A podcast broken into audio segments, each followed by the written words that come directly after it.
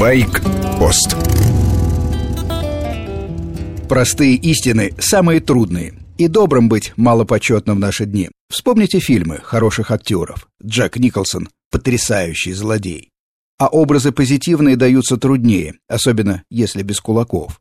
Также и на дороге. YouTube полон ужасных роликов. Мотоциклисты пугают обывателей, дразнят полицию.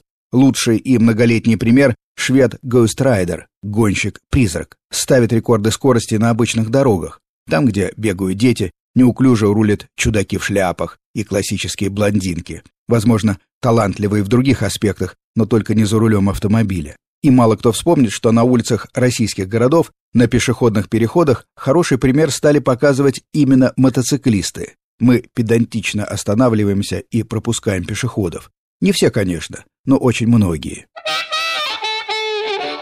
А на слуху совсем другое. Американский городок Уэйко в Среднем Техасе. В небольшом ресторанчике собираются 150-200 сомнительных типов, в большинстве уголовники.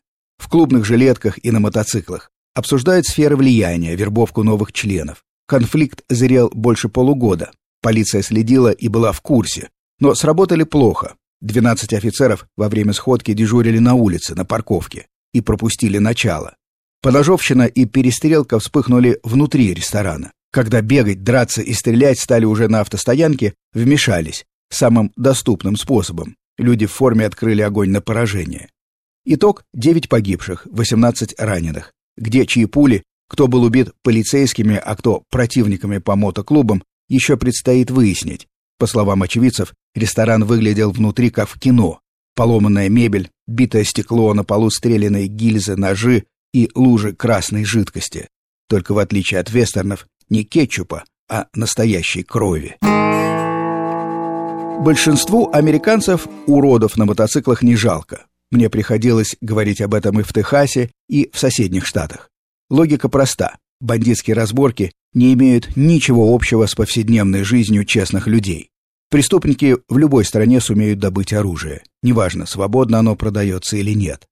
Многие в Штатах думают так, на здоровье. Пусть бандиты стреляют друг в друга, общество только выиграет, меньше будет тратить на содержание тюрем. Для российских мотоклубов плохо другое становится позорно общая с американскими криминальными байкерами стилистика, антураж, вплоть до харлеевских мотоциклов. Недаром крупнейший российский мотоклуб «Ночные волки» стал называть себя русскими мотоциклистами. Они не используют классическую байкерскую символику «адский огонь» и «черепа». Волки обратились к православию. Хотя, подозреваю, стрелять при необходимости смогут неплохо. А вот ездить не на чем, Достойного нашего мотоцикла как не было, так и нет. Я, как и многие тысячи российских мотоциклистов, мечтаю дожить до появления нового поколения Урала, современного, быстрого и надежного, с собственным обликом и харизмой. И вовсе не обязательно с оппозитным двигателем на манер баварского BMW. С вами был Фантон Старший. Байкпост – программа не только о технике. Мотоциклы часть жизни, а значит и культуры любого общества. Слушайте «Байкпост». Короткие рубрики по будням, обстоятельный разговор в воскресенье.